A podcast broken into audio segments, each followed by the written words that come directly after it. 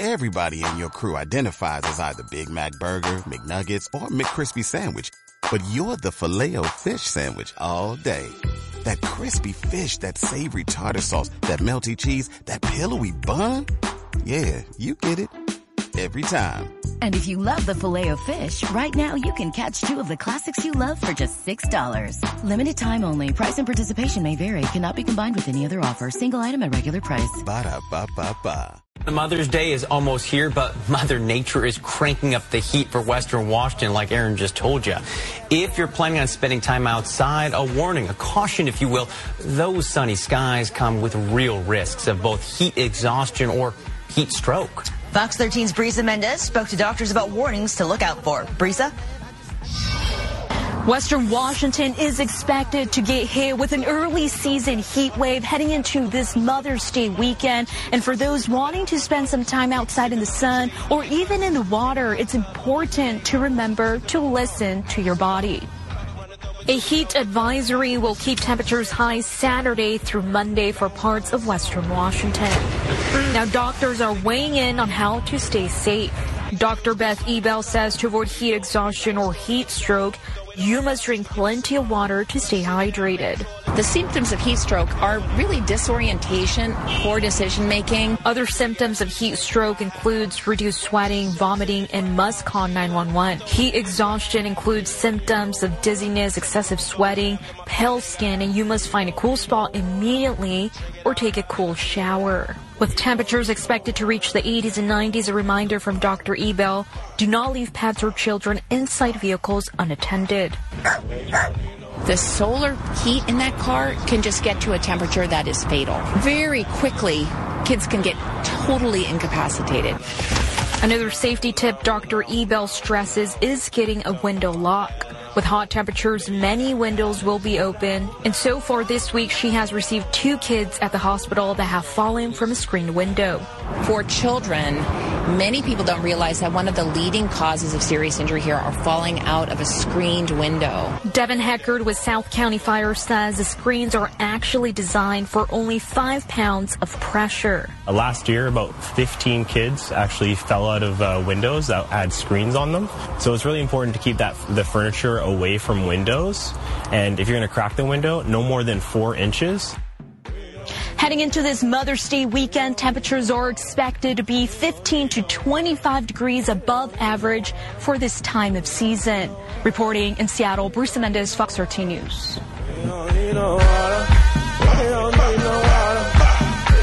I just want to go for a swim, that's all. I ain't went for a swim since I was a little kid. Probably just be throwing it all willy nilly, just pouring it on your on your shoes for no reason. I need water, man.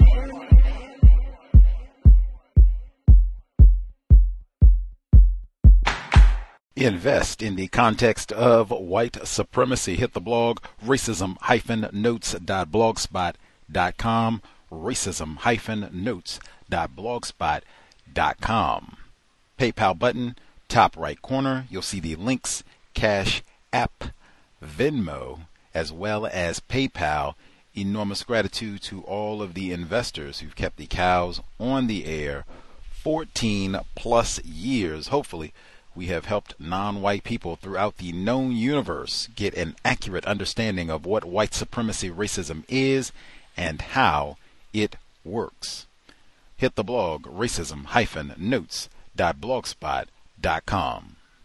The Cows, Gus T. Renegade, in for another broadcast, hopefully to share constructive information on the system of racism. We were supposed to try to do this program this past Monday. We had all kinds of tech problems and parenting, tough work, say that all the time. We will do it again right on time. Uh, I think about a month or so ago, I saw a report again. I had seen these type of reports before, but they were talking about how elites throughout the world have access to water and non-white people do not and why this is a growing problem giving climate change and extreme weather events and such. It was so beautifully timed for Monday because we just had two historic days of heat right here in Seattle, Washington, smashed all of the previous records uh, for Saturday and Sunday uh, this past weekend. I think we're going to have another hot day here as well. So, right on time. Our guest joining us live from Sweden has talked about these issues, written about these issues. Super appreciative of getting a bit of her time and energy. Joining us live, uh, Professor Elisa Savelli. Professor Savelli, are you with us? Hi, yes. Hello. Awesome. Thank you. Thank you so much for sharing some of your time. You had a newborn, so we will try to get as much cover as much as we can in the time that we have you. Uh, for one, for our listeners, you are classified as a white woman. Is that correct? Yes. Okay. That's correct. And were you born in Sweden, or is that just where you've been residing? No. Okay. I am uh, Italian, in fact. I am Italian originally. Fascinating. How long have you been in Sweden?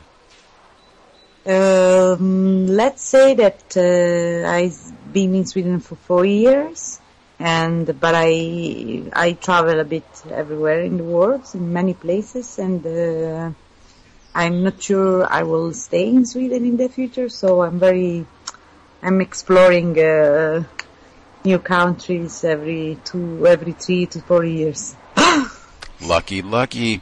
Um, how many languages do you speak fluently? To be very honest with you, I speak terribly uh, four languages. I even forgot. I even forgot my own Italian. Uh, but yeah. Mm. You have published reports in English, and is Italian your first language?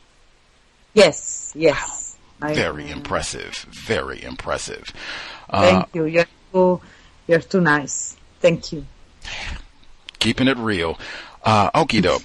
Uh, well, this will be great then. We'll cover as much as we can, but starting with our definition to try to make things uh, make sense globally, especially given the context of your research, I use the term racism and the term white supremacy. I use them as synonyms, same definition for both terms. The definition I use is as follows a global system of people who classify themselves as white and are dedicated to abusing and or subjugating everyone in the known universe whom they classify as not white. Do you think such a system exists? Do you think that is an accurate definition?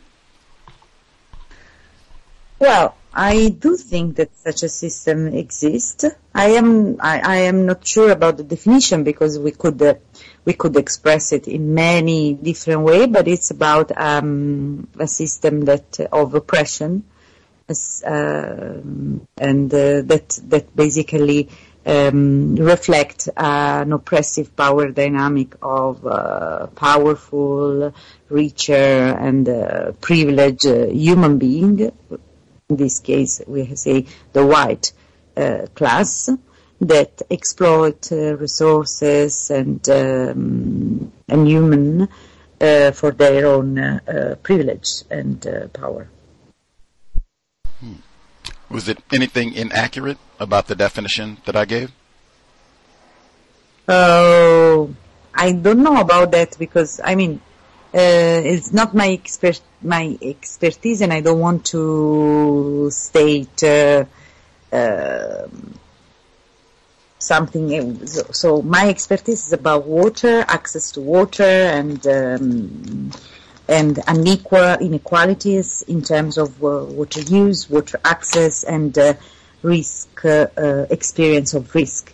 So I wouldn't. Um, allow myself to create a definition about white supremacy. You, you understand?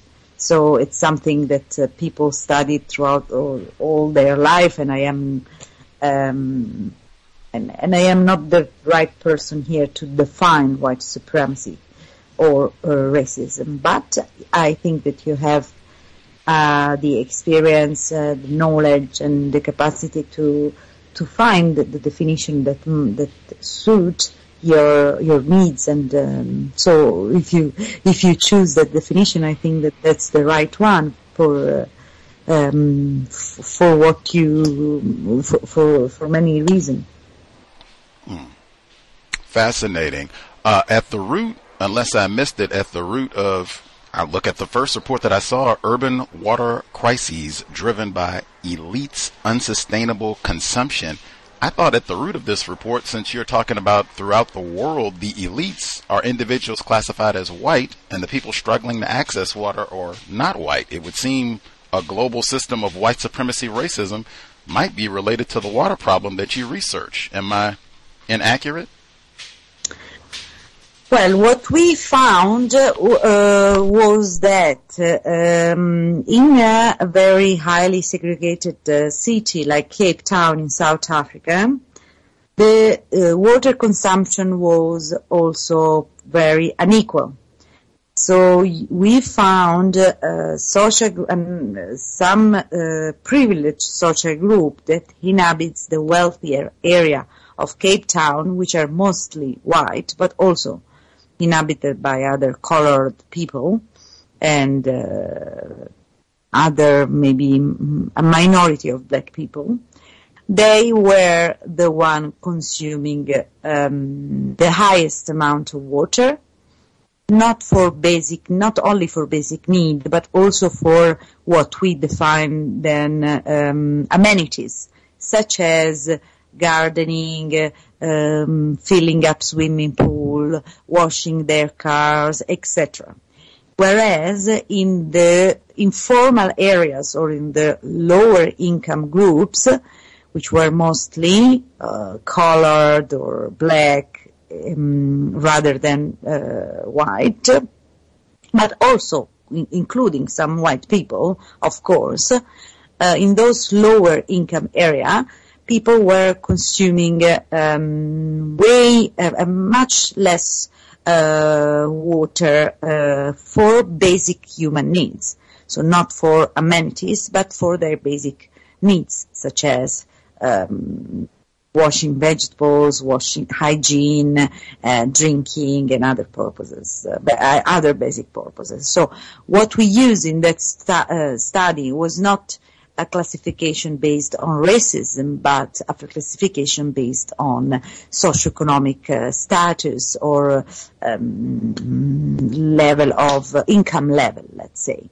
And if you based the, the, the, the classification of your um, of the household, and if you classify your household on the basis of the income, you would see that the one that have highest income consume the most, and the one with lower incomes consume the less. And in Cape Town, higher income often correspond to uh, whiter color. But uh, of course, there are also black people that are also very high consumer because they have high, uh, higher sal- higher income. Um, this uh, unequal consumption very much um, influence very much the production of uh, water shortages. That's what we also find in our study, which means that the elite, when they consume so much water, they will deplete the amount of water. They will be the one that deplete the most the amount of water available for the city. And by doing that, they will be the driver of water shortages of today and tomorrow. Hmm. And well, I guess one, just for clarification for our listeners, uh, I'm reading directly from your report. This is on page. Oh, it doesn't have page numbers. How wacky, you folks on the other side of the world. Anyway, oh, it's page seven. Here we go. Since this model aims to simulate the interplay between human and water systems rather than the complexity of spatial social or hydrological processes, it is it unavoidably makes a number of simplifying assumptions. First, the model focuses on socioeconomic inequalities, which are often easier to quantify. Thus, it does not explicitly capture the city's racial polarization, talking about Cape Town. Indeed, the legacy of apartheid remains vivid in Cape Town, where economic inequalities and geographical segregation are deeply entangled with racial categorization. The model thus simplifies critical intersectional dimensions of water insecurity that still differentiate conditions of water access and insecurity. This is one of those where I ask people to lower their vocabulary, or you can just tell me if I'm processing this correctly. This is why I said my definition because of the system of white supremacy racism still functioning currently right now today, white people in South Africa have more access to water than non-white people, especially black people, and to use it on frivolous things like gardening, swimming pools, washing their car. Am I accurately interpreting what you wrote? I think uh, that yes, um, in, in, a way that's uh, similar to what you say. What what we were basically the reason why uh, richer people have live in wealthier areas and live um, and, and consume the highest amount, a sustainable amount of water, can be retraced in the um, colonialism, in the apartheid, and in the most recent neoliberal policies, because those uh, past, those historical, um, uh, that this historical legacy basically reshaped a city that privileged the, the richer areas, that invested resources and uh, uh, focused their policies on those areas exclusively. Uh, therefore, um, um, let's say living in the outskirts of the city, people with uh, less privileged, and and because the legacy is the legacy of colonization and apartheid, of course you can see that this unequal um, unequal setting in the city are are, a result also of racism and um, are a result of, of apartheid and uh, etc. Yes. So the way Cape Town is shaped today is of course a result of racism and, and of course also the way water is reused and distributed is also influenced by and, and uh, reshaped by racism. When I read your uh, report, Professor uh, Savelli, there was a report in the Washington Post. I don't know if you check that out on your side of the world, but there was a report in the Washington Post in 2015, and it was titled Rich Californians Balk at Limits. We're not all equal when it comes to water and it had like a Southern California mansion with a big swimming pool. Heard that before, right? And the dog. And it looked like it wasn't just, it looked like the dog was about to dive into the pool. Like, oh, it's such a warm day. like, even the dog's got to get a little bit of refreshment in the swimming pool. And same thing that you just were talking about. They put it in social economic terms, but ooh.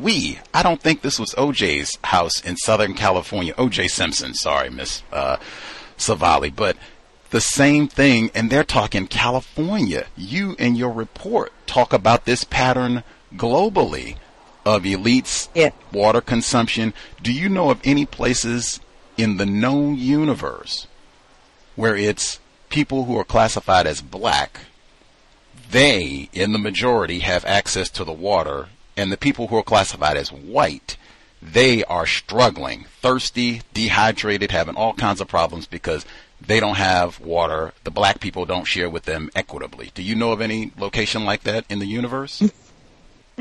Uh, I don't know about uh, any location like that. I know that there is some location in the universe where probably white people also struggle, but what I can uh, say is that mm, what we say in our report is that the, what we analyze different than in the past is a system of struggle, is the, is the, is the politics. So we examine how social power reshape the way water is uh, used, distributed, managed. And when you account for power, you realize that there is always someone that has too much power and therefore that has too much access, that overuse and water relative to others that don't have power. Now, amongst other racism, there is, you know, the, the, I mean, you know better than me. I, I, I know little about that, but uh, there is this. Um, I, I would use the term intersectionality. So there, there are many axes of power. Oh, well, hang on a second. Since we have limited time, I'm going to pause you right there. Yes. I would much rather hear as opposed to intersectionality because, that would take up the rest of the program. I would much exactly. rather hear, can you apply this, what you just told us about Cape Town? Can you apply this to Brazil and tell us how this dynamic of water disparity is playing out in Brazil? That would be awesome.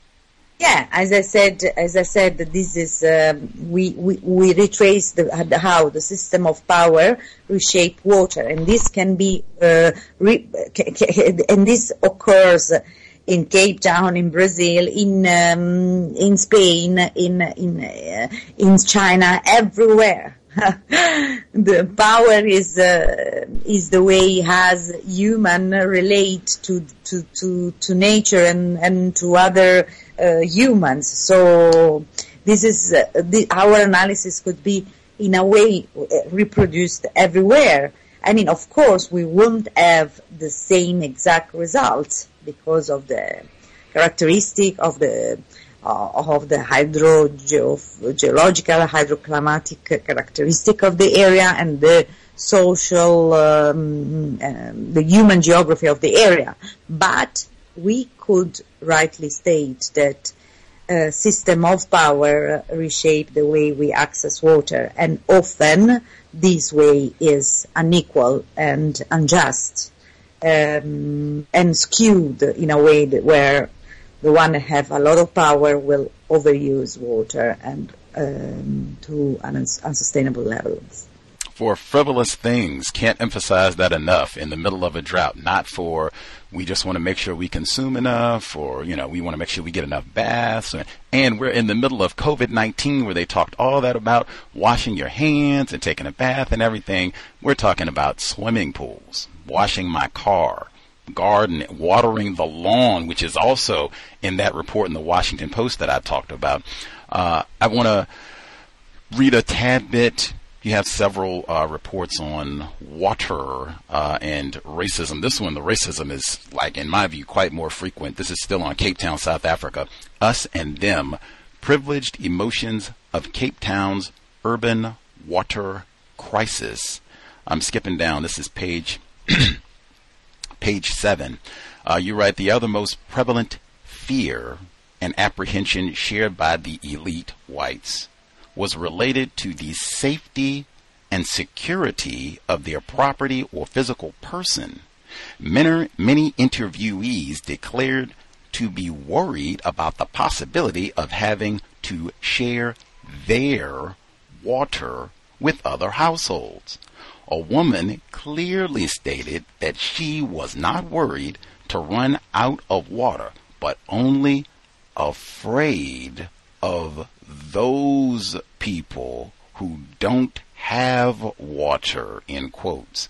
Indeed, a young white businessman recalls the fear among his parents and neighbors because they were concerned that in time of drought, people might break into their properties just to try to take hold of their water. The young man concludes that no that to prevent any aggression, these families decided to install screens to protect their boreholes and water tanks. Boreholes are where you uh, dig into the ground to access uh, water, unless I'm mistaken this I thought was fascinating for so many reasons. You have so many direct quotes here uh, from people classified in white, people classified as white in South Africa, expressing their fears that people are going to come and steal their water. Do they? I had so many questions. Are there are, are there any cases one of water theft? Is that a, a phenomenon yeah. in South Africa? I can uh, I can uh, answer this one Mm. because it's something I, I wrote in this paper and basically what I wrote I, I, I analyzed the emotion of the elite uh, which were not which were mostly white and um, and a few colored people um, basically their emotion were, were related to the drought and uh, amongst other emotion there was this emotion of fear fear of remaining without water and becoming like them, those that don't have water. And um, fear that they that that them, what I call them, which is black people in black neighborhoods, would um, would um, uh, invade their premises to get their water. So yes, this is true, but not true for everyone. This is, of course, some of the interviewee um, share their, these type of fears, but um, it was not warranted in the sense that was not based on real real assault. In fact, there is no evidence that there has been any assault, but as uh, it's and that's why I state in my report that those fear, those emotions were were not hardwired reaction of the brain, nor they were they based on on actual objective uh, uh, or um, experiences, real experiences, but were based on prejudice, on racial prejudice uh, of white people towards black uh, people and neighborhood. Mm. Can you talk about the how would I name it? As opposed to empathizing with black. Oh, wait a minute. Before I get to my question, you just to make sure that we're clear, when you say a few colored people as well in the so-called elites in South Africa that had access to water, swimming pool, and all that, coloreds are not black people. Is that correct? Well, if you, I use the, the definition that is uh, used in South Africa, mm. uh, uh, which which basically uh, mixed rate, race, and non-mixed rate. Like a white is a person that is not mixed, a, a black is a person that is black and is not mixed, a colored is a person that is mixed uh, between white, black, and uh, Asian. Hmm. Thank you for the clarification. I just wanted to, just for because we're in the U.S., right? So I'm sure some folks have not heard that before. So just making sure that they understand the distinctions for South Africa, the way that they operate their system, which I say system of white supremacy racism, colored is not black. These are two separate racial classifications and have been for a long time, as is my understanding. Is that is that your understanding as well, or? Uh, yes, it's uh, it was uh, this classification was on also during apartheid. Right, right. That's my understanding. Also, I've never been to South Africa, but still learning. Uh, so back to my question. Got that? That's important for people in the states wherever you are. Important. Now back to my question. Uh, can you kind of explain, as opposed to empathizing with black people in South Africa who, hey, they don't have access to water and they got these tariffs, right? When they try to conserve, so might be penalties and you might get your water turned off, as opposed to sympathizing with them and saying, hey, you know, it's rough. I'm sorry you can't go swimming and all the rest of it. White people, not all of them, but some of the white people there would take a tone of, up, oh, see, they're irresponsible. They're not following the rules and regulations. They're not behaving properly with the water. That's why that's why they don't have water. Can you explain that sentiment? Uh, yes, I think that you refer to few cases that where uh, that I include in my study, and um, those people were actually upset. So this one is not uh, is an emotion of anger, not fear, but anger towards those uh, social group that uh, uh, were seemingly um, exp- uh, wasting water because they would leave the common tap open. So, um, or because they would use water to wash their taxi or other wastage. So that's um, the elite were upset because according to them, those social group were not sacrifice, were not making any sacrifice, were not saving water, but on the other hand, or instead, they were wasting it. But the, what we found in the other study instead is that in, there is um, those group are, are, are only using water uh, for those those disadvantaged group are are only using water for for basic needs, and their their quantity is um, extremely lower relative to the rich. So even in this case, the emotion of fear uh, that the, the black people would overuse water, it's unwarranted. So it's not based on something that is that can be uh, verified in reality, but it's based on a prejudice, which is uh, with ra- racially biased. This is a paragraph a little bit further down. I definitely wanted to make sure I got this one in while we have you. Uh, you write, as one young woman living in a wealthy neighborhood stated, people living in townships and in other impoverished areas are not listening to the radio. And if they are listening, then they will not listen to the news, but rather listen to the music. From similar emotional statements, lack of education emerges as a human condition rather than a product of historical and unchallenged injustices. This lacking in education is also used to point to the high fertility rate and the higher water demand amongst black townships or informal settlements.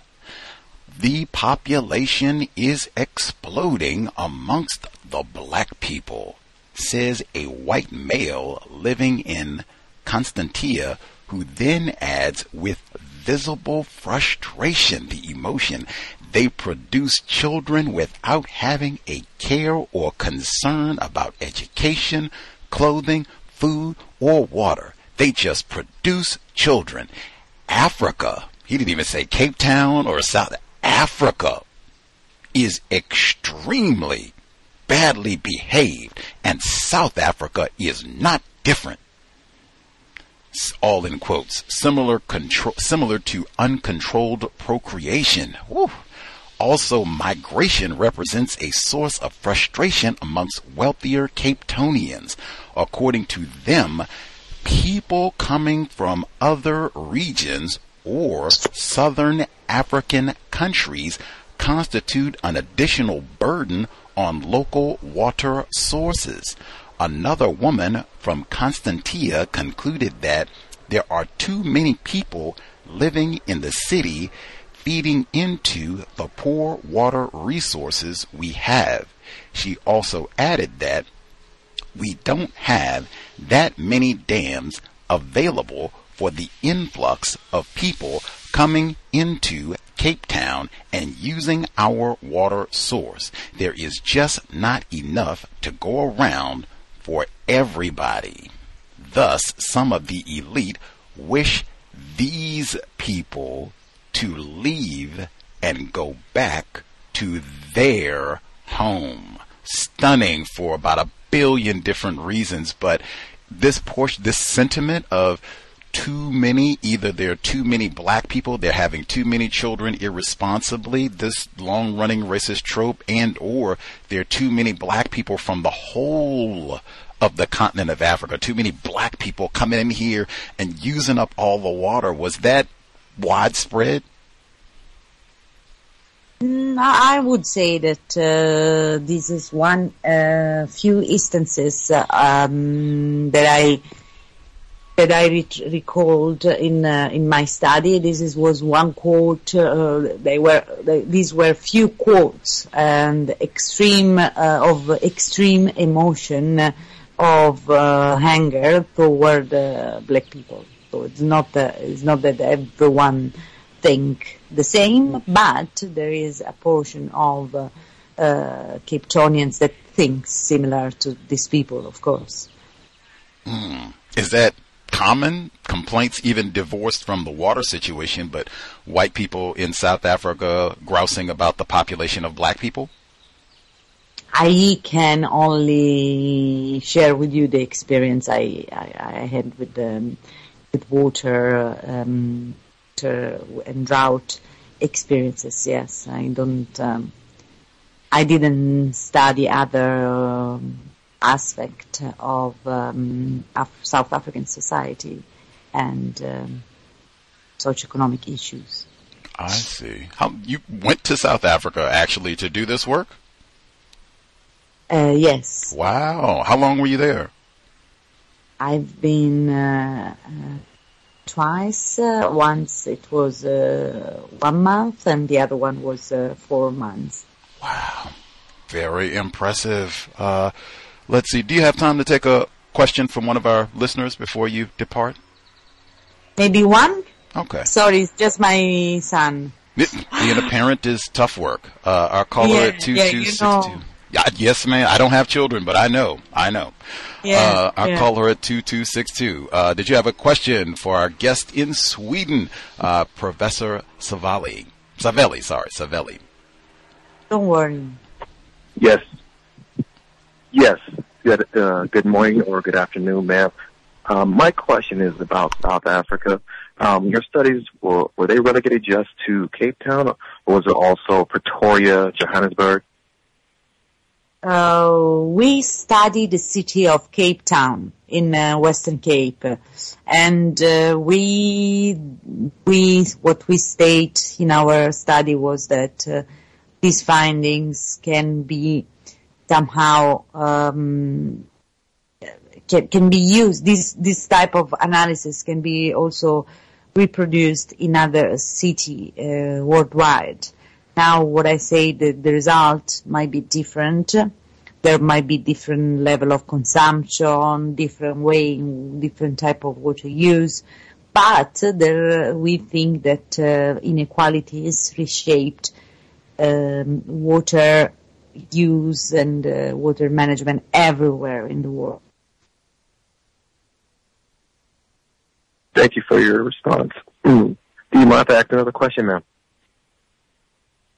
Uh, if you have another question, yes, but then I will, I'm sorry, I will have to leave, but I will have, be happy to answer to the next question.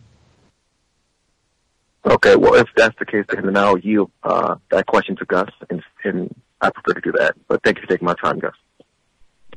Oh, what a gentleman. Uh, our caller at 2979, did you want to ask one final question before uh, Professor Savelli departs? Yes, uh, can I be heard? Yes, sir.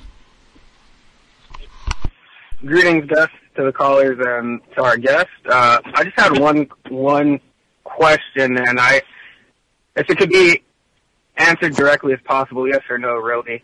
Uh, do do non-white people understand that people classified as white see them as stealing water? Um, I'm not sure they discuss uh, in this. Uh, I don't think that they know what they the the, how- the way people perceive white people perceive them. Uh, but I'm sure that they also have their own prejudice, of course, about uh, white people, uh, as much as white people have prejudice about black people. Um, so no, I don't think they know what white people think uh, of them. Okay, so just for clarification, no, non-white people do not understand that white people view them as stealing the water. Oh, well, I'm not sure they state stealing the water. They say, I, I say wasted water, but not stealing. Like, uh, they are afraid that they will, uh, some white people is, a, uh, seems afraid of, um, being, um, assaulted uh, because they have uh, a borehole in their household. Some white people is, uh, um, is upset because they think that in those neighborhoods they waste water, but non, I wouldn't use the, the, the term stealing. But uh, I haven't uh, interviewed uh, black people and asked, do you know that uh, white people think in, the, in this way? This my study was focusing on the area of the elite and their uh, own perception. Okay, fascinating. Thank you. Thank you. That's thank, all. thank you. Thank you. Much obliged. Parenting is rough. Uh, we have been chatting it up with Professor Elisa Savelli. Uh, she's at Uppsala University in Sweden for the time being, could be relocating. Thank you so much for sharing a bit of your gee whiz. It's uh, I think like eight, isn't it like eight thirty over there? Or is it what time? Uh, Seven thirty. Uh, seven thirty-seven. Seven thirty-seven. That's what I thought. Enjoy the rest of your evening. Thanks so much for sharing. Learned a lot. Uh, thank you a bunch, Professor. I thank you. Mm-hmm. I am. Um, I thank you. Thank you for your interest. Have a beautiful night. Much obliged. Morning over here, but much morning. Obliged. Sorry, sorry, you're right. Time difference, nine hours, nine hours. Yeah, well, sorry. Thank you so much. Have a great evening, and we'll keep an eye out on future work. Of course, of course. Uh, bye bye. Thank you. Safe travels. Wow. Context of white supremacy. So I can say it so it'll be for reals this time on the podcast. Man, I am no fan of these um, morning programs. For me, morning program, I am no fan. We have been locked in our time spot, 8 p.m. Eastern, 5 p.m. Pacific for a solid decade, I think. There was a brief period where we aired at 4 p.m. Uh, Pacific, 7 p.m. Uh, but 8 p.m. Eastern, 5 p.m. Pacific, that is the broadcast time forever. like it, unless, I've said that for years, unless we can get people from other parts of the world. Nairobi Thompson was, was with us earlier this year. We've had a myriad of guests on the program from all over the planet for the entire time that we've been on the air. This is a global system. I am bummed, and I even would point that out. What can I say other than a deliberate act of white supremacy? She wrote in the report, she has a map of the whole world global water crisis, the locations of some of the direst urban water crises over the past two decades, as reported from several media outlets. Sao Paulo, Brazil is on their map highlighted. I specifically wrote her. She said, Well, if you give me the questions in advance, that way I can be efficient and get through them. I specifically included Brazil because we just spent all that time reading about Negroes with kinky hair in Brazil.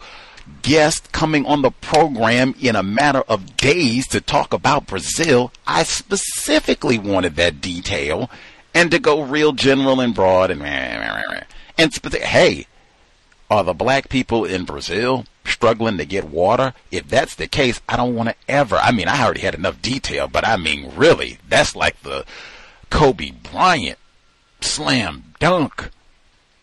The Negras in Brazil don't even have water. Street urchins, Maleques with kinky hair, they don't even have water. Bolsonaro, Lula da Silva in the swimming pool washing the car. I can't even get a lemonade.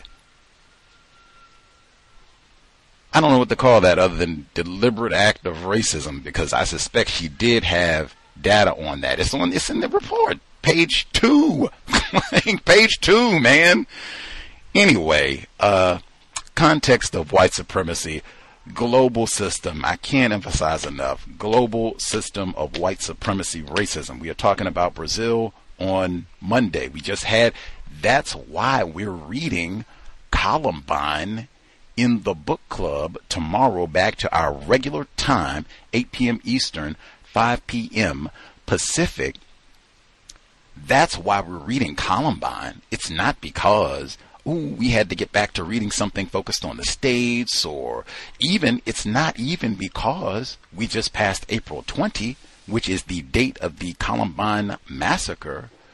We're reading this book principally because while studying Brazil, they had all of those school attacks and they kept mentioning the 2019 school attack in Brazil, where the killer specifically mentioned being inspired by the white duo in Colorado. And that's 20 years later. And those incidents are through. I was stunned. Like, are you see? In fact, when I went to get a copy of the book we're reading, Columbine, that's the title of it, I went to share. A listener said, Oh, can you help me out? I want to read the book. I sent it to them and they said, Dang, this is the Portuguese copy of the book we're reading. Wow. Global system of white supremacy racism. Anyway, um, and for so many reasons, I think that we do not, the caller who asked the question about do the black people understand that they think of you as water thieves? You're going to break in here, steal our water. I want to go back and read exactly the paragraph that she said so we can see for ourselves do we think stealing is the most accurate way to describe this? Let's see because she has this. Oh, it's in the emotion. It's in the emotion. This is such a, a great. I'm trying to go back in my brain computer as to how I even found this. Uh, I think NPR, someone recently, a major white news outlet in the States, they had a report and it was the same language. They were not saying white people, they were saying uh, the rich, the elites, whatever other jargon, deliberately deceptive jargon. And they referenced her study, and then I went to research to see if I could find uh, the first study that I read from. Let me see if I ever give that title out. The okay, it's urban water crises driven by elites' unsustainable consumption. That's important too, because and I think non Clemson dad just talked about this how white people construct these whole cities and neighborhoods and what have you that are totally wasteful and unsustainable, mostly to get away from niggers. They, you know, make their whole uh, gated neighborhoods and everything else, and get old George Zimmerman out. Ah, get out of here! Ah, ah, ah. Shoot down anybody that comes through that's too dark. Don't pass the brown paper bag test. But unsustainable. She even talks about that in the report about how all this swimming pools and water waste, water in the lawn and golf courses and all that other nonsense, it's not even sustainable. If everybody was doing that, we'd have no water. We'd all be thirsty. Don't even need everybody doing that. Just get a substantial chunk, a significant chunk of the population doing that, and you have major problems, which we see now. Let's but back to. So that's how I found this. That's why I say reading is more important than watching television. I think I, I said checking the news. That can be one way that you read. Now, for some people, they say I'm not a reader. I listen to the news. I do that too. I watch the news. I do that too. But reading, that can be one way to get some time in reading, especially if you don't not a reader, you didn't grow up doing a lot of reading, that's not a fun activity for you, no problem. That's the case for many people.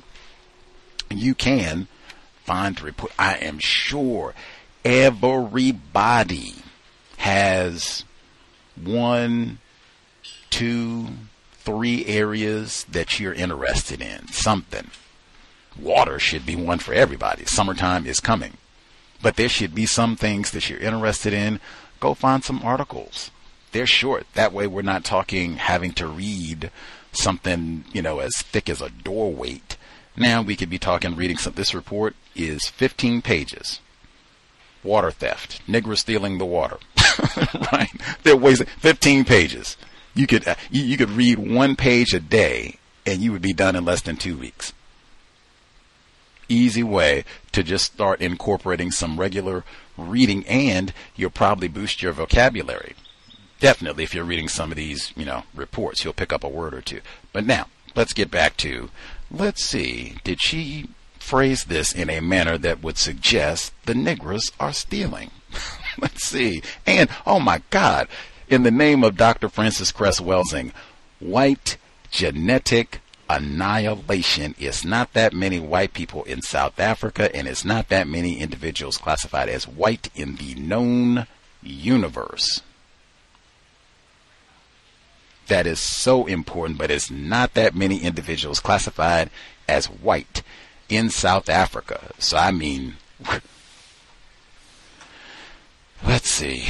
Um, Oh, this picture looks exactly the same as the Washington Post article. Okay, let's see. Okay, here we go. So this is, and they're for real. Okay, there's the page number on this one. There are page numbers on the second report, thankfully. Page seven. Uh, this is the first column. One, two, first column, third paragraph. The other most prevalent fear and apprehension shared by the elite was related to the safety and security of their property or physical person, many interviewees declared to be worried about the possibility of having to share their water with other households. A woman clearly stated that she was not worried to run out of water, but only afraid of those people who don't have water.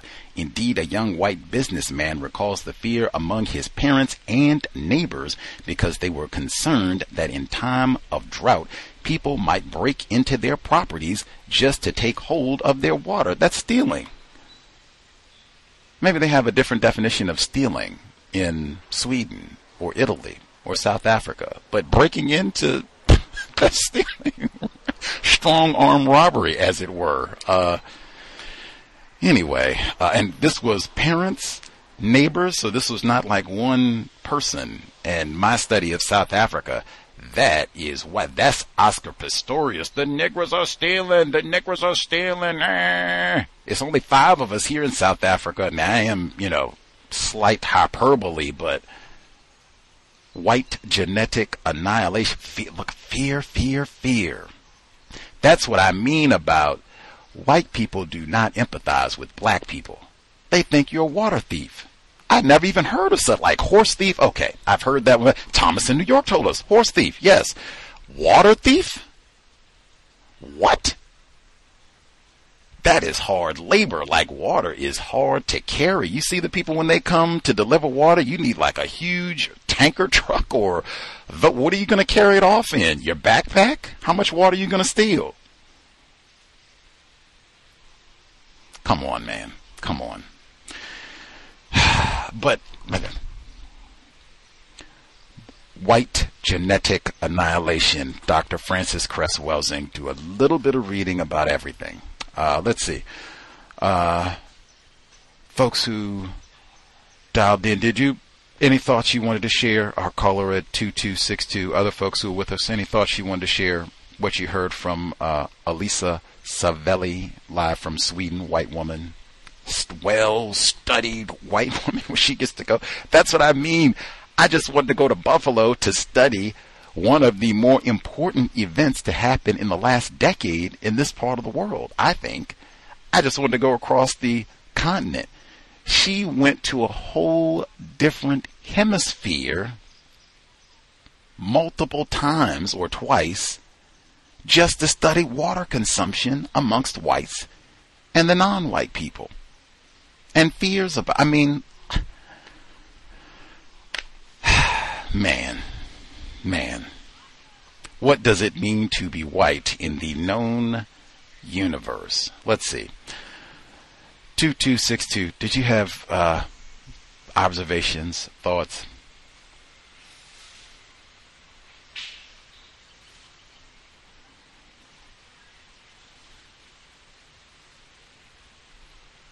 Nothing stood out. Maybe nothing stood out. We'll check on I'm uh, sorry. oh. comments, I guess. You said you didn't have any commentary. I just can't comment right now. Oh, I got you. Right sorry, sorry, got you. I don't want to. Got it. Don't want to disrupt the plantation. uh, the caller at two nine seven nine. Uh, did you have uh, commentary to share? Got your question in. Yes. Uh, thanks, for taking my call, Gus. Um, I found I found the broadcast interesting. The information she shared was also very interesting. I thought her views were a bit contradictory um, in terms of what, in terms of the in- information she shared, or um, maybe not contradictory, but I felt like she wasn't being very direct. Uh, starting from the definition, didn't agree with the definition, from what I understand, but also spent a lot of time, I guess, covering for white people, uh, not being uh, not being truthful and direct in her responses. As when I had asked the question about, you know, non-white people being aware that white people shared or have have this view of them, whether or not they understood that, uh, that that mainly came from I was watching something I think last night. Uh, there was a white male interviewing non-white people uh, who had come up, who had crossed the border, the so-called border, and he was asking them whether you know how did they get here. Uh, you know, and a lot of them would say, you know, I, I came across the border, or I jumped the fence, I came under, I dug a hole underneath and I was wondering whether or not those non-white people understood the position that white people have taken up in the so-called U.S. when it comes to immigration. Uh, so I guess that's what inspired my question because I will, I will, I mean, I don't think it gets much deeper than that. I just wanted to know, understand from her, a racist suspect, whether or not non-white people understand that across the globe, white people view them as stealing water. I also, you know, wasn't sure whether stealing was the most accurate word, but I think, you know, after after you spoke about it, I think I think it was it is the most accurate word. I found the response also interesting that she said that they were concerned that non-white people would waste the water where while they have you know these gigantic swimming pools uh, they're washing their cars all, all sorts of activities which if you i mean if you're worried about conserving water that you wouldn't engage in um but that so that i found that to be you know typical hypocrisy under a system of racism white supremacy by people classified as white uh, yeah um, so those are my thoughts. Uh, thank, thanks for taking my call. Hypocrisy worldwide, uh, and even with the gardening, just to make sure that we don't get uh, bamboozled, right? To think, oh, well, you know, that's not waste if they're gardening and they got the squash and the zucchini and some bok.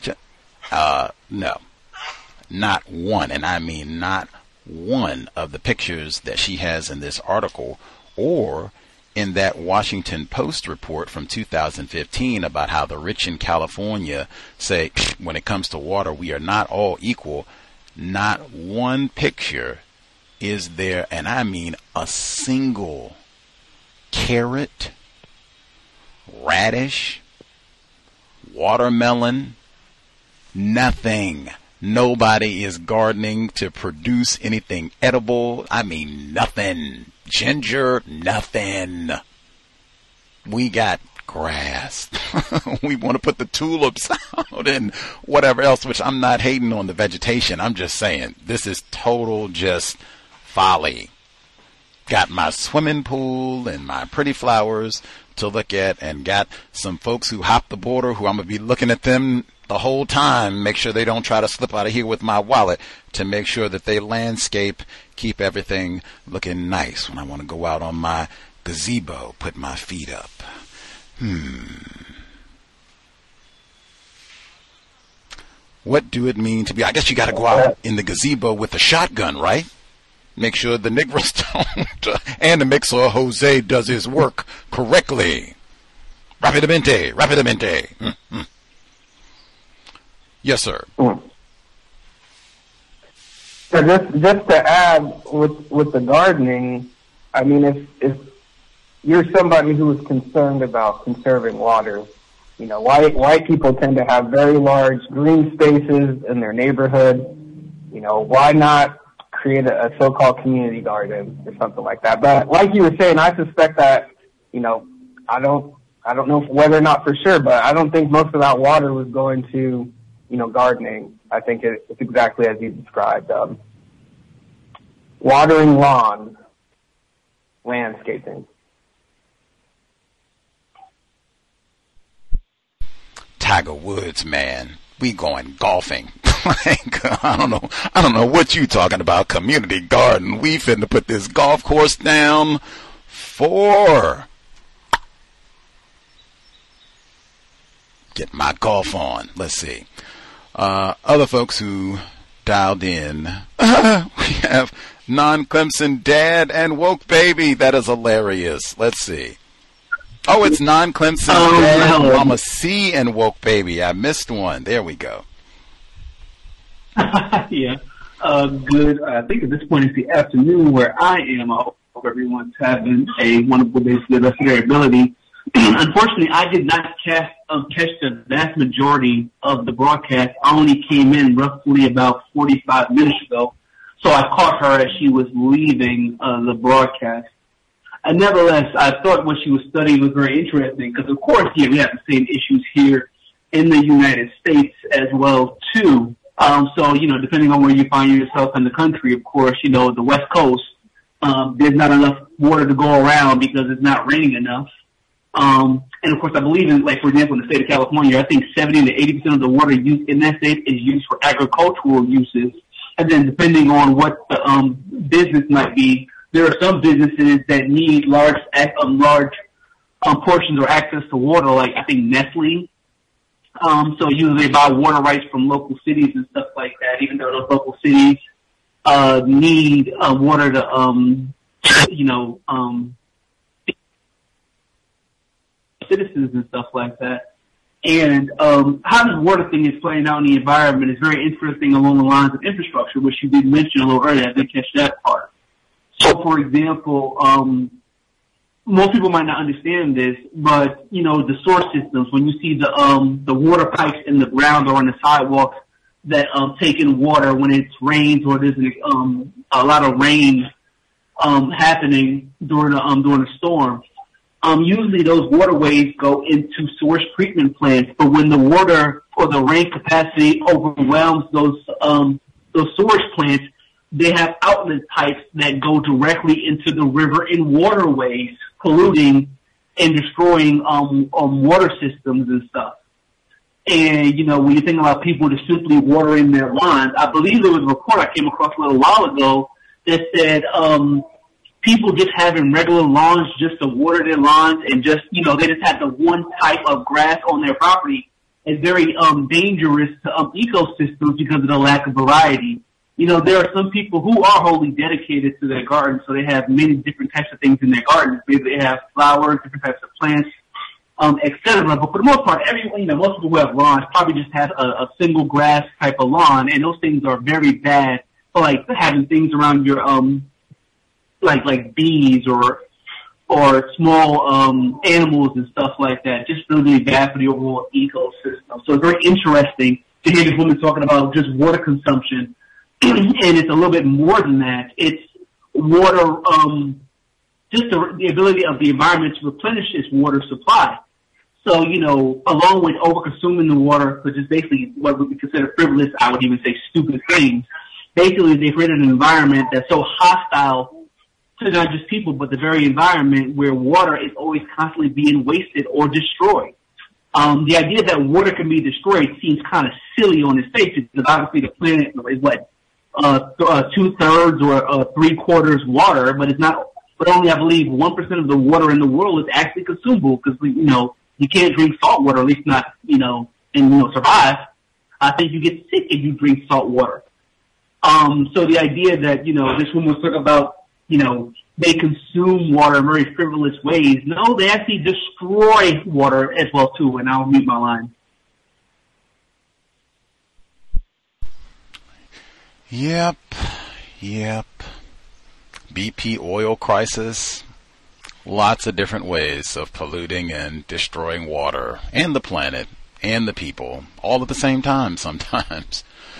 Um, and they have pictures. Like I said, I'm going back and, and scrolling at the pictures exactly as he just said. Uh, grass looks like the same type of just grass and grass and grass and swimming pools. Some of these places looks like they might have two swimming pools on the property. Uh, then, like I said, you got to have some non-white people come uh, maintain all this, you know, keep everything looking nice and tidy when you want to have guests over. Uh, let's see. The folks who dialed in victim in New Jersey. Did you have uh, commentary, sir? Victim in New Jersey. Yeah. Hey, hey, Gus. Um, so I was at work. So I, I didn't. I, I caught the closing of it. But did she? You mentioned golf golf courses and I deliver to numbers of golf courses. Um, is that a is that a same? Does, does um over on the other side of the world do they have like a lot of golf golf courses where they waste large amount of water to um take care of the grass? You know, because I, I deliver to these golf golf courses, and I mean, regardless of what year, I mean, what season, I mean, the grass is always you know green you know, always trim, always green, always looking healthy. So that also um, a thing that uh, they do in um, Africa, Europe, across the world. Uh, I guess to be uh, accurate, what they call it, have some journalistic integrity. Uh, we didn't specifically speak about throughout the world. We were taught her studies were specifically about South Africa, although she said some of these patterns are the same throughout the world. Uh, but yes, in terms of the wasting water for lawns, swim, swimming pools, golf courses, yes, same patterns. Uh, we were talking about South Africa, but yeah, same patterns throughout the world. Same thing, man-made leaks in back of your house Mm-hmm. Because you know, I, you know, I'm in New Jersey, so because I, you know what, um, Gus, like I wouldn't, you know, I wouldn't. I, I really didn't realize how wealthy white people was until I became a truck driver. So I get to drive and see, you know, houses that look like factor look like a, a, a small factory with large lawns. You know what I mean? And always manicured, always green. Um, homes with lakes in the back of it, you know, like you know, in the front, in the back. So um, it's it's just amazing. So I mean, you know, being able to drive, I see it. You know, I see it firsthand. I mean, I see whole teams of landscapers in um, in front of people's homes, making sure that their house and their lawn and you know is up to par. So I, I, I definitely got to listen to the playback. We didn't even get into the labor component of who has to maintain, you know, all of this, the golf course and the front lawn and the private lake and keep the rose bushes trim and tidy and no weeds and all the rest. We read that in, uh, the man in the high castle, Operation Dandelion. Can't have any, you know, weeds encroaching on our loveliness here. Jose, get out there and, you know, get all that trim. Worldwide, yes worldwide. Um, I can uh, we'll nab our other caller as well, but I cannot minimize our white guest said that she now she minimized it. She said that she spoke four languages. I would, if I had to, I would take our valedictorian, non-Clemson dad. If I said anybody here speak four languages, and she publishes in English. I assume she's published in some other languages as well. Italian is her native tongue. Anybody here speak four languages?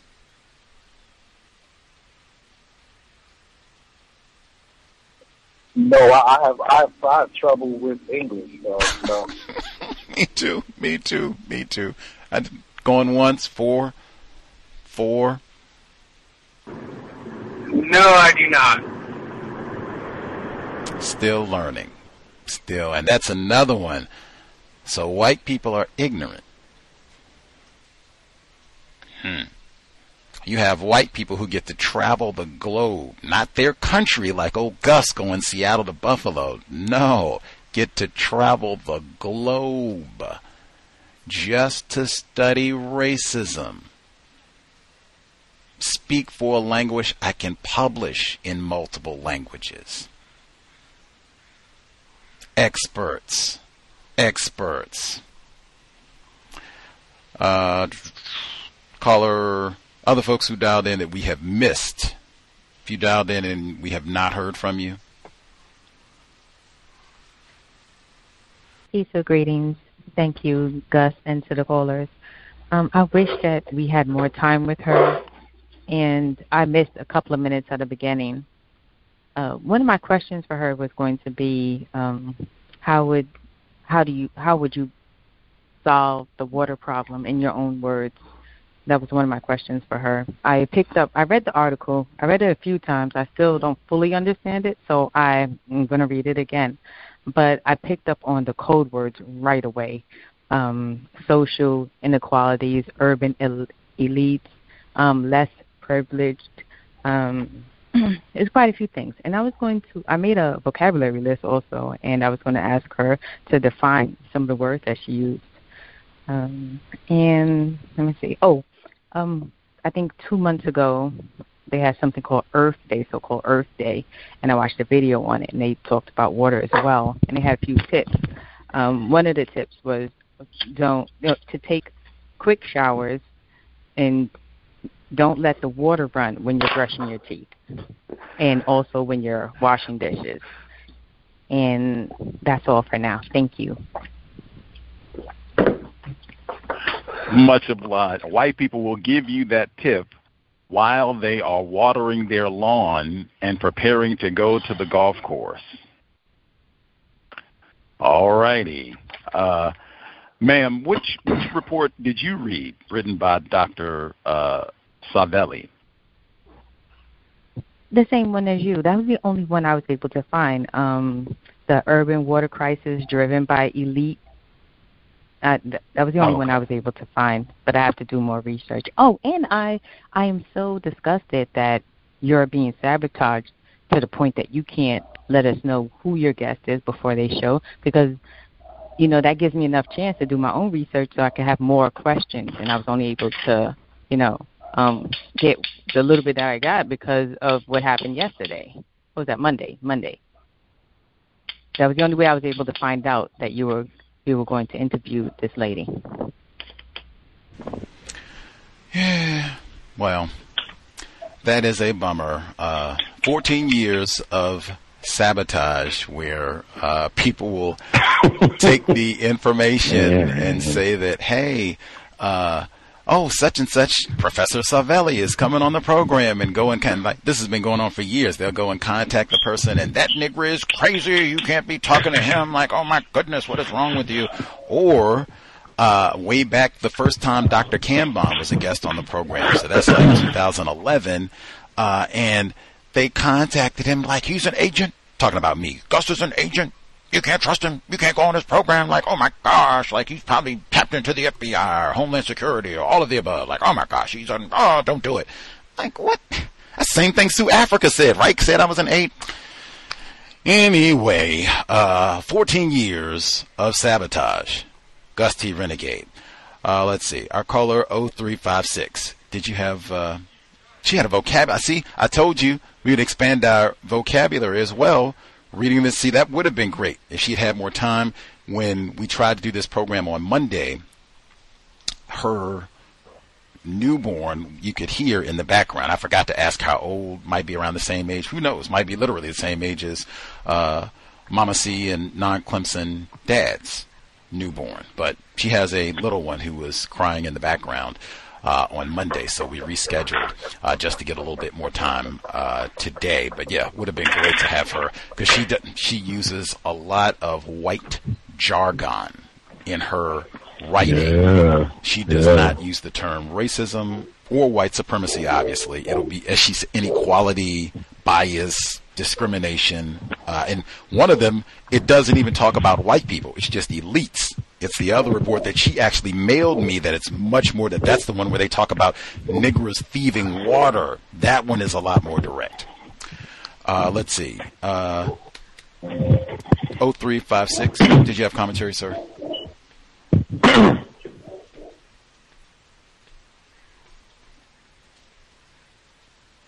Can I be heard?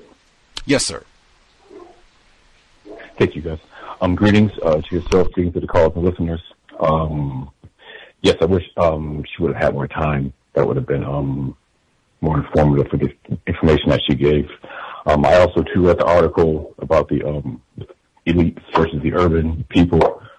Um, I noticed that even in other languages and um, just different ways that people think about word structure and things like that, I noticed um, she definitely had the same white jargon as over here. Um, had time for buckets of words, even though she didn't stay that long. She said a, she's had a lot more words than the information that she gave out, in my opinion. Um, I w- um, I wanted to ask her um, in these areas where these um, elites are, in her words, that are um, using water for non-constructive purposes compared to what they could be used for. Um, it, do, does the water have the same amount of pollutants in it where the urban people live at? Um, that's what I'd like to ask her. Um, I would um, maybe possibly give a little um, bit of constructive information. Um, if people can um, try to invest in some type of water, either water distiller that comes straight from your pipe, or either something maybe off of the um, hose, um, because the water in areas where non-white people live at is horrific. Um, my um, attempted caregiver, she has a distiller, and I was over there last week, and I was helping her clean it out, and just the metal that I had to like chip out of the bottom of it, it was probably at least a pound of it. So that's literally going into our bodies. Um, so um, along with quote unquote wasting water, I would say use as least amount of water on your skin because it's very hazardous. Um, our skin is the biggest organ that we have, so even taking showers, that's still the same as drinking the contaminated water. Um, and I'll meet out there. Thank you for your time. Mm, important reminder. Um, hmm.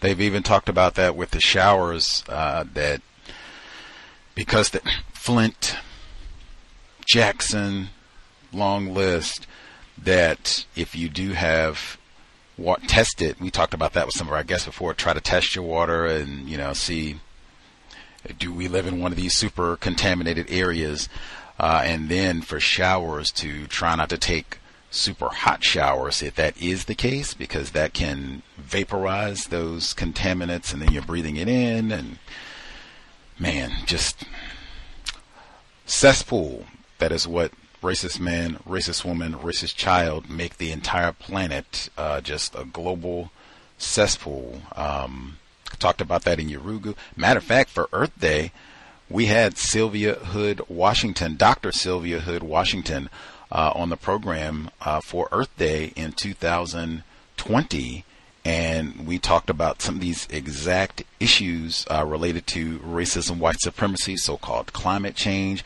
She's in Chicago, Dr. Welsing. Pam talking about Dr. Washington. Uh, they had a huge heat wave in Chicago in middle of the 90s, and so I didn't uh, I didn't process this as racism, white supremacy, and a lot of black people died. Uh, but that's always what happens. Seattle, when we had our super heat wave, not this past weekend, but two years ago, 2021 in June, uh, when they had three consecutive days of 100 degree heat uh, here, that is the deadliest weather event in the history of Washington State disproportionate impact on non-white people uh, and basics. They don't have a lot of places here don't have air conditioning. Do you have access to water? Just uh, to process things in that manner moving forward as regards to so-called climate change and having more of these extreme weather events uh, and making sure that we are prepared for these events and processing, oh yeah, these are always going to impact non-white people, black people, always are going to be the ones that are major suffering. Try to make sure that you are not one of those folks and more motivation for us to get this problem solved. But I mean, yeah, that should be, that's one that I think about in terms of like, when we get really excited, some of us victims of racism to talk about area aid and sexual intercourse, like, man, water is way more important. When we see Jackson pop up and Newark pop up and Flint pop up and all these other areas, like, man, any location where there are individuals classified as black, that could be you. Super motivation for us to get this problem solved. Our guest, uh, Professor Savelli, she actually sent me that second report because I normally, uh, more, I'd say about the last, mm, con- more consistently the last couple of years, we have a guest that's going to come on the program. I'll try to look to see if they have other articles that are of interest or maybe more recent that maybe we can have time to discuss as well. And I don't think I had seen the other report. It's even more interesting because she sent me the link for it, but it didn't work. But then once I had the title, I was able to find it on my own. But either or, uh, the other report that she mailed, that one is Us and Them Privileged Emotions of Cape Town's Urban Water crisis. Even there, you see the same white jargon, privilege, and she used that term uh, many times. Uh, and even in this report, though, as I said, it is much more explicit. She brings up white people and all the rest of it. But even even within that, like this is from the abstract. Uh, the very bottom of it, she says, these findings reveal that fear, anger, and a sense of pride felt by wealthier Cape Townians results from and perpetuates the privileged conditions of those elite. Rooted in colonial and apartheid past, Cape Townians' privileged emotions end up perpetuating the main causes of the water crisis and eventually excluding the most disadvantaged inhabitants from future use and control of water resources. Now, all of that is tons of white, and I mean super refined jargon. There's been no mention of racism, no mention of individuals classified as white, non white, disadvantaged, elite, privileged, Cape wealthier Cape Townians. When I mean in in South Africa where it's not that many white people, wealthy is white. It's certainly not Negro over there. And I so appreciate, man, Colored is not black. White people make a distinction between black people and non-white people who are not black. That is a long time. That's just a component of how they operate things. That is a part of their hierarchy. Glad we got that distinction, but the jargon is huge. And even that would be a way, I think, to get a lot of non-white people confused so that they don't grasp this is about racism, white supremacy. What she's saying here is white people currently, even, even that, they, the only part that even hints at white supremacy racism is in the past tense, rooted in colonial and apartheid past. That's just like that old niggardly term that they use, vestiges. I say I never hear that term used except vestiges of slavery. I don't hear vestiges of anything else white supremacy racism is current. White people thinking that the Nick coffers, there we go, that the coffers are going to come and steal our water. That is right now, 21st century, 2023, current. Why the Negroes don't have water in South Africa. That is current system of white supremacy racism, active racist woman active racist man. That is worldwide, where white people will talk about racism as though this is something that was done way back then. Certainly not something that I, as a white person, am, am engaged in right now. I submit that's not an accident where everybody all over the world uses past tense when they hint at racism. Everybody being individuals classified as white. And again, Dr. Welsing, it's not that many of them. Do they have a script? Maybe they do. Any other commentary folks needed to make sure they get in?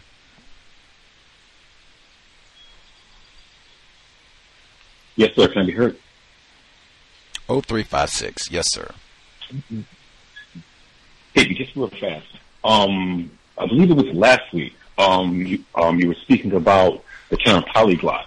Um, if I'm not mistaken, the guest is a perfect example of a polyglot, someone that understands multiple languages, and she's able to express it in racism, white supremacy aspect. Thank you. Very nice. We did just discuss that, and absolutely, she a plus illustration of a polyglot. That's another illustration of the refinement because that term was discussed in the NPR report from this past weekend. They were talking about the shooter, the racially ambiguous shooter in Allen, Texas, uh, and the t- poly. Like what? What are you? What does that have to do with the? Woo, man, hurting my brain, hurting my brain. White jargon, buckets of words abound. That is a deliberate part of the script, all I can conclude. Uh, incidentally, I mentioned Leo Felton on that program. He does have a biography, an autobiography, no less. Beige. I fell out in the floor and had an investor bought the autobiography for me. I started reading it, and it begins with kinky hair. The only photograph that I've seen of Leo Felton, he's changed his name. This is the so-called black white supremacist. He was uh, had a plot. He was going to bomb non-white people in Massachusetts. Uh, but Leo Felton, the only image I've seen of him, he has a bald head, shaven head, uh, prison image but his autobiography begins with him discussing his kinky hair and how no one that he was around, his white lesbian mother, no one around him had kinky hair like his own. Kinky hair, that's all we've been talking about for 2023. All over the world, mind you, Negroes with kinky hair who don't want to be black and say, "Oh my God, Monday." More to come on that one, but Leo Felton. Um, goodness, can't believe it. Any everybody else satisfied? Did our early program? Everybody? Yeah, yeah, Gus. I, I just wanted to make a, comment. Um, you know, I mean, it, it's just, and this ain't really a question I ask myself, but you know, how can people that you know water is you know, a necessity, something that we can't live without. And they white people are hoarding it, they're destroying it, and they're also privatizing.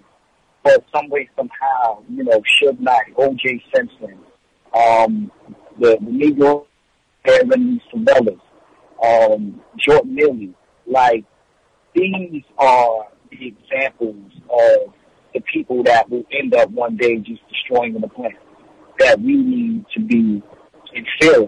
I, I just, it, I was just thinking, it, it just, it, it, just amazed. It, really does.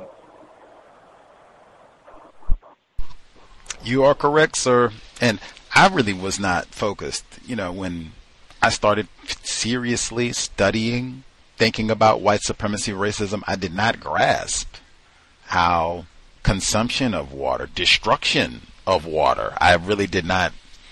I just wasn't aware. I was, you know, lots to learn. Uh, I wasn't thinking about that, but I mean, hey, everybody drinks water. Everyone needs water for a variety of reasons. Um, hey, I mean, even rice, I like rice. Can't have rice without water. Can't have zucchini without water. I mean, so many. Even down in Jackson, I remember, not the case for all systems, but for some air conditioning systems, they do require water, and that was the case for some of the units in Jackson last summer, and they didn't have water and they didn't have AC in the middle of the summertime in Mississippi. But I just wasn't processing it in that way. But yeah, that is for sure. Uh, just and Mr. Fuller talks about that us not having correct priorities, but absolutely that is for sure one to process and even hey, making sure. Think caller suggested getting a good filter, they have storage tanks and such. White people, the preppers, all about that. Even if you're in limited space, they have that. If you want to make sure, just even for simple things, to make sure you can flush your toilet in some instances and that type of a thing. Um, they have lots of those sort of options if you want to make sure that you stock up, especially now that it's summertime. If you think you might be in an area that's vulnerable, but everybody needs water. drink in, drink as we hit in the summer month. Drink more water. My goodness, how can we do this whole program and not make sure we get our reminder in for that? Drink more water, no sodas. In fact, that's a big part of the obesity scourge and all of that. They get so many of us addicted to uh, the high fructose corn syrup and sodas and Coca Cola. I think Nestle was mentioned. Those Nestle people corporation operated by whites, they will go to non-white parts of the globe uh, and destroy the water source, and then come back and sell you bottled water. They'll totally destroy your ability to go out get water on your own that you all have been doing for decades, who knows how long. And then all that's messed up, contaminated. Now you got to go. Hey, we got this plastic bottled water. You know, fork over you know, 15 rupees or whatever it is, and uh, yeah, you can get you a little half a cup of water. Worldwide. Uh, but I did not process all of that uh, when we first started out. Uh, there's so many different examples uh, to study around the world. Uh, water is a big one, like just exam- even summer projects for, ch- and in so many ways, like the swimming pools. That's how I knew about that report from 2015. The time that report came out, it was the same time as McKinney, Texas. When that young lady, black female, she was, I think, like 14 years old, they were at a pool party, and a white woman called the police. Eric Casebolt, that's his name. A listener sent me his name. Uh, he came, I think he did like the barrel roll and threw her on the ground and had his knee on her and everything. But that time period, we were reading, I think, Richard Williams' autobiography, Black and White, The Way I See It. Uh, and he talked about growing up and not having access to swimming pools in Mississippi and the number of black children that drowned because they didn't have access to swimming pools. White people would kill you over that. It did kill a number of black people uh, over that sort of thing. But I made a YouTube video about the McKinney situation, the history of white supremacy, racism, and swimming pool access. And I ended the video with a screenshot of this article in the Washington Post, and it has the lavish. And I'm, you have I have to post it again. It's got the lavish swimming pool, huge con like uh, the caller in New Jersey was talking about. He drives to these facilities. It looks like a factory. It doesn't look like a residential house, but that's what it is. That is so huge. It's like a compound.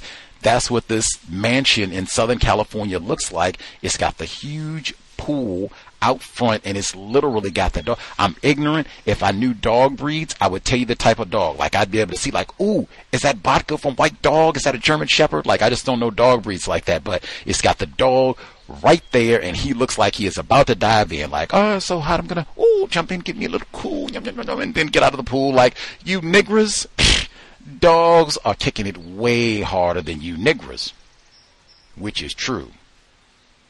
And I'm just surprised. It's the exact same image in South Africa, except there's no dog.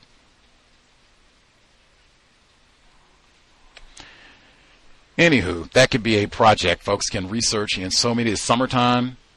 You go out to the beach, to the pool. There's a long history of white people denying black people access to the beach, to the pool, to the water in so many different forms.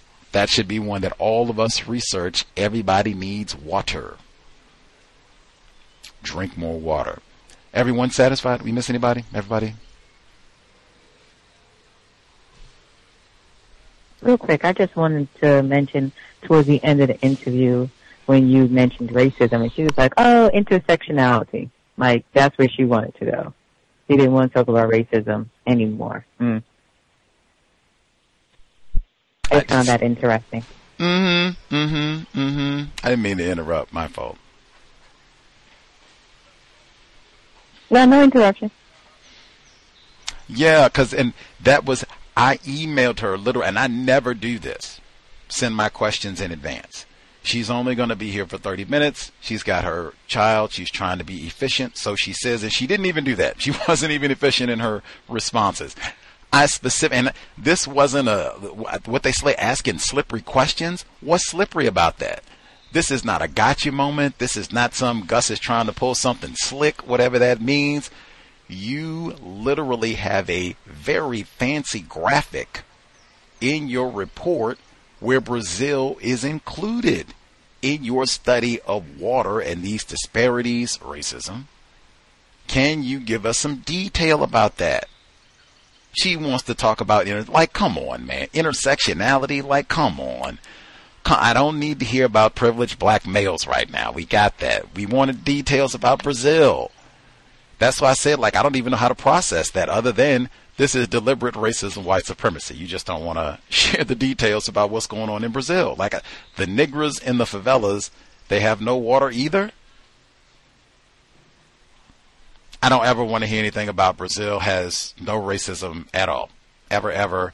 More on that to come. But yeah, she got on that and even that, see there, they got that same, they studied, they do have a script. They have studied all over the world. We've had a few times where that's happened where we've had white people from different parts of the globe and they'll drop, you know, white privilege, intersectionality, like, whoa, white fragility, like, dang, what did you, You've been reading Peggy McIntosh? And some of them say, oh, yes, yes, yes, I've read Peggy McIntosh. Yes, yes. Studied some Tim Wise. We hung out together in Copenhagen for a few weeks. Like, dang, dang. It's not that many individuals classified as white in the known universe. Dr. Welsing emphasized that as a central aspect of her theory. Since it's not that many of them, they study and share information amongst each other. It really is like they have a script, which is just how you use words, being refined with your use of words. A code about how you use words. That's all that is. And they have that, like, wow. Interested. Sweden, man. Sweden how we get to intersect. Someone asked you to give us details about racism, water disparities in Brazil. Yes, Gussie Wussie, this is just the time I want to tell you about intersectionality.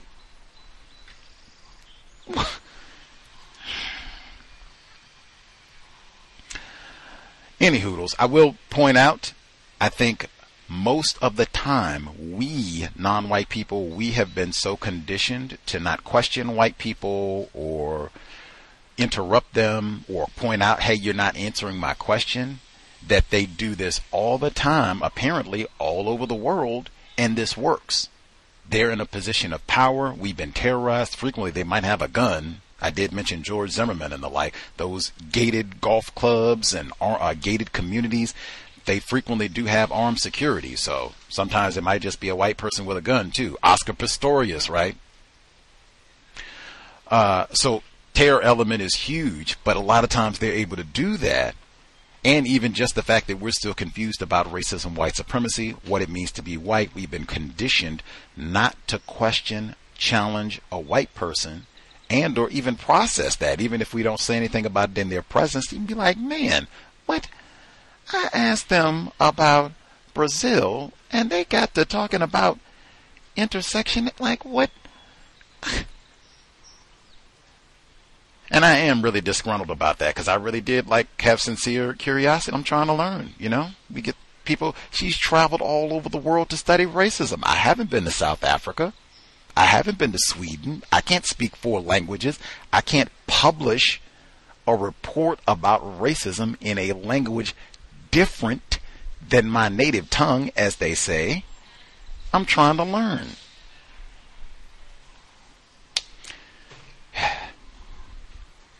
Anywho, that's why it's white guests only, cousins. That right there is why it's white guests only. I would much rather do this all day long uh, and study like, wow, the white people in Sweden where she's born, or however you process that, because she's really only been in Sweden, I think she said four years, born in Italy. White people all over the world study the jargon of racism, white supremacy. That is fascinating to study, to think about. Anywho, white guests only. White guests only. White guests coming up soon. Talk about Brazil. Matter of days. Uh, the book club tomorrow. Columbine. I watched a documentary. Try to research a little bit about everything. That's why we're reading this book. Again, it's because we were studying Brazil, right? So now, researching this, I just did a search university catalog. You can do this yourself on your phone, wherever you are in the world. You can do this. Pick any university. It doesn't have to be the University of Washington. That's just because I can see that institution from where I'm seated. Uh, I did a search for Columbine. They had thousands of results. Lots of, I think, like 5,000 hits. Just the videos alone, because there are lots of documentaries on this too. So you can see the victims, perpetrators, all of that. I start looking at some of the documentaries. One of the films that comes up is the Anarchist Cookbook.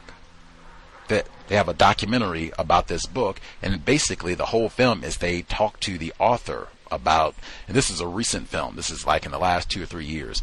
So they're sitting down with the author, white man, of the Anarchist Cookbook, and they're talking to him about how this book has been used by different violent perpetrator Timothy McVeigh, different mostly white people. And so they're chatting to him, like, you know, do you feel any responsibility, culpability about all this, blah, blah, blah. And uh, they get about halfway into the film. I really love this experience. I've had this a number of times during research where I'm watching this, and this is interesting, just hearing this white man explain, like, well, I didn't plan that, and I wrote this a long time ago, decades, and, and like I think he published this book in like the 70s, the Anarchist Cookbook. I think it's like published in the 70s, 1970 maybe. So it's been like 50 years. So he's like, I didn't, you know, plan all that, and I was a revolutionary, whatever that means. I was a revolutionary at the times, and it was different times back then, and you know, the Weathermen and Dr. King and Vietnam, all this other nonsense. And so uh, they start putting up all the different times that terrorists, mostly white people, have used this book to go out and kill people, bomb people, all kinds of craziness. They get mm, maybe halfway into the documentary, Columbine comes up. And so he, oh my God, Cal Bell, Cal Bell, this white man, I have to give you his name. This white man who wrote the Anarchist Cookbook is married to a non-white female. And so they're asking, like, did you, you know, did you read about these cases? Are you seeing them pop up in the news? And he's like, hey, I'm an ignorant white man. I have been living in Tanzania. I've got my beautiful wife here. I was in Thailand and I teach. That's what I do. I was not look. They don't even have Wi-Fi in Tanzania. They didn't have newspapers. I wasn't looking in the New York Times to see where the book is and what's going on. I didn't know. And they say, oh, okay, okay, okay. So they move through the 80s. They get up to the 90s. They get the Columbine says, so you heard about Columbine? He says, oh yeah, of course, I heard about Columbine, yeah. Mm, and they, they put up the, the news footage like, oh yes, they had the anarchist cookbook and they're making all these pipe bombs to go and bomb the school. It's like, ooh, oh, oh, yeah, oh, uh, uh, hmm. He's going, so they they splice from his white ignorance, duh, to they show the footage from Columbine, but they actually show white people playing the Columbine video game. I had to pause and take a walk on that one. I read, I knew that there was a Columbine video game, meaning a video game where you are playing a literal first person shooter game. You are playing as Eric Harris and Dylan Klebold to go in and shoot up the school. I've said the whole time since I knew that this existed, how do you win the game? They committed suicide in the middle of this documentary as they're explaining, oh yeah, they had the anarchist cookbook and this is how they made the pipe bombs and all this other nonsense, or not nonsense, terrorist material. Go out killing people. Tried to kill the whole school. And the white authors and oh yeah, I had my non-white wife. We're in Tanzania, you know, and they go back and show white people playing this video game with glee I had to pause and take a break like, wow. What does it mean to be white? I didn't even know that such a video game existed until a couple days ago. We started reading this book. My man, he asked, dang, do the black people know that white people think you niggers, kafirs, are water thieves? Gotta have my shotgun at the ready, my Sig Sauer at the ready take you down, coming here stealing my water. I don't think we're aware of that. I also don't think they're playing video games. Matter of fact, so they made a video game out of the Columbine shooting and are gleefully playing a video game of the Columbine shooting. maybe in the swimming pool.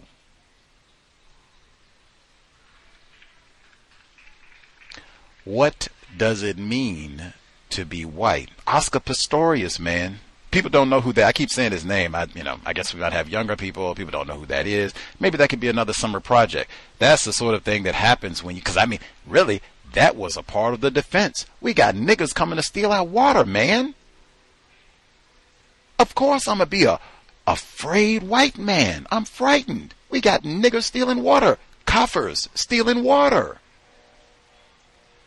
Think I'm gonna be afraid? Jesus Christ. It's not that many of us white people around here, you know. Oscar Pistorius. Oscar Pistorius. Blade Man. If You don't know who that, there you go. Summer Project. Learn something about everything. Racism, white supremacy is global white man, They want got the nerve to talk about Ja Morant. Get out of here. He didn't shoot anybody yet, hopefully. Oscar Pistorius.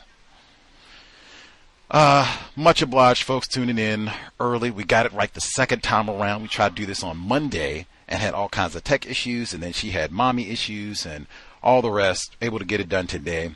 Try to learn a little bit about everything. Water is important. As I said, this was so timed so beautifully. We had our, I don't even know what to call it, heat wave in Seattle, uh, where it was about 20 degrees, 20 to 25 degrees warmer than it normally is over the weekend. They had heat advisories. I don't ever, when they had that 100 degrees uh, in 2021, they did have heat advisories. But beyond then, we don't generally have heat advisories here. I remember that for like Atlanta and Virginia and other places in the South that I've lived. Not here much less heat advisories in the spring. They say summer doesn't start here until July 4. It was last summer, it's in the archives. We broadcasted on July 3rd. It was a Sunday. The daytime high was 53 degrees. It was 90 here on Sunday. That it beyond record like I don't even remember it ever being 85. Even 80 is kind of like, wow, for May here? I don't think it was above 70 degrees the entire month last year. 80, 90 this past weekend.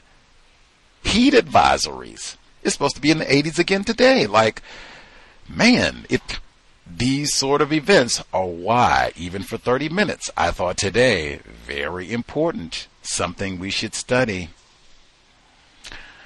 could be a growing problem as we move forward if we have more of these extreme weather events. They even said that for this area, like, wow, this is, uh, I don't know, what would you say, an ominous beginning to the warmer months. If it's that warm here in May, what is it going to be like in July and August? We will proceed. Drink more water. Get a good filter. Drink more water. Get a good filter. Drink more water. Much obliged, everyone tuning in. Hopefully, worthy of everyone's time and energy. I guess your Monday, Tuesday, excuse me, Wednesday, Wednesday afternoon, I guess. Still morning here. I can't even believe that. Like we broadcasted, did a full program, and it's not even noon yet man, I'm sure there are maximum errors. Like I would have had the Anarchist Cookbook uh, name if this had been, you know, appropriately timed, but my brain computer does not work well uh, early in the morning. Um, yeah, and this qualifies as early in the morning. We have to be on the air at uh, 10 a.m. today. Jeez. Anyway, much obliged for folks tuning in. Hopefully, it was worthy of your time and energy. We'll be here tomorrow for Columbine. That's our one mandatory read uh, for the year uh, in the Catherine Massey Book Club. I have learned so much, and we haven't even got to Isaiah Shoels. I keep saying Al Sharpton went to Columbine. I didn't even know that. Uh, but all of that to come. William Powell, that's his name, the white man who's in the uh, documentary, The Anarchist Cookbook. He is the author of said book, and just oh my God, it is white ignorance. To sum up that documentary, and one of the Columbine portion is fascinating. Many other portions, because I think Timothy McVeigh has mentioned many white supremacists are in that video, including, I suspect, William Powell. I just told you, Cowbell got his non white wife sitting there coming to his defense for writing this book that's all about making bombs, napalm, explosives, all this other. Man, they even had flipping Colorado. Remember James Holmes? I forgot there were so many shooting incidents in Colorado. I just forgot. But the movie theater shooting that happened in Colorado, the fella James Holmes, he had the anarchist cookbook he not only had made homemade uh, tear gas, which he deployed in the movie theater, he booby trapped his residents with all of these bombs that he made from the anarchist cookbook so that when the police came to raid his premises and all the rest of it that they would get blown up too they had to detonate some of these devices to even go on his premise on his property in the documentary again so they splice that footage and then they go back to William Powell, the white man who wrote this book, like, so did you know about this? It's, ooh, oh, oh, oh, yeah, I, I, man, I, I didn't, I don't go online. And then he gets defensive and I'm like, I don't go online to look to see every time a bombing happens to see did they read my book. I don't do that sort of thing. I didn't go and look. Uh, do I feel guilty about it? Yes. Should I have done more? Yes, but I didn't. Is that what you want? Man, come on. Come on. And again, this is some hippie white dude who wrote this book, uh, like, like 1970, I think. He said he was 1971. There we go. 19, strive for accuracy. He wrote this in 1971. He says, I was 19, you know, it was a different time. Nixon, all that craziness from that time, it's a different time. I didn't, you know, intend people to go out and be violent and all the rest of it. And I didn't know they were going to go shoot up Columbine High School. I didn't know. I'm an ignorant white man. Got my non-white wife here. I'm an ignorant white.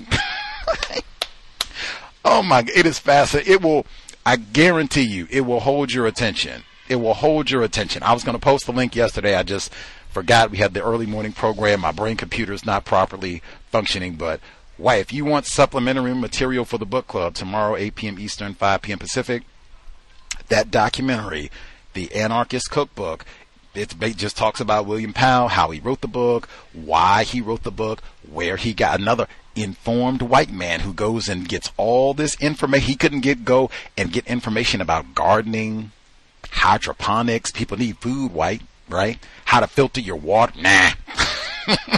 how to make homemade napalm, which we read about in the book already. I was stunned. Like they said that they were going out and doing napalm experience, and I asked y'all. We read. I said, "Dang, do you all know people that go out and do napalm experience? Like what? What?" And then, oh yes, we got that from the NR. And then to hear him, the, oh, yeah, Columbine is terrible. Yeah, mm, mm. You got to check it out. It is uh, anyway. The book club, reading it for a reason. Learn something about everything. It is criminal that the only thing I knew about Columbine was bowling for Columbine. Criminal. We shall proceed. Uh, sobriety would be best under the system of white supremacy racism. They make malt liquor, cigarettes, increasingly cannabis, even magic mushrooms. They make all of that super available. Just water. Oof. Oof. You're asking a whole lot now. whoa, whoa, get this malt liquor in you. Creator, we ask that you help us remain patient with other black people, victims of white supremacy. We ask that you help us remain patient with ourselves. Remind us to demonstrate the highest levels of black self respect at all times, in all places, each and every time we are in contact with another black person. It has been time replace white supremacy with justice immediately. Drink more water. No name calling. No gossiping. No throwaway offspring. And do a little bit more reading. Cow signing out. Thanks all for tuning in. Nigga, you so brainwashed. I'm a victim, brother. Problem. You're a victim. Yeah. I'm a victim of 400 years of conditioning. Shut up. The man has programmed my conditioning. Mm-hmm. Even my conditioning has been conditioned.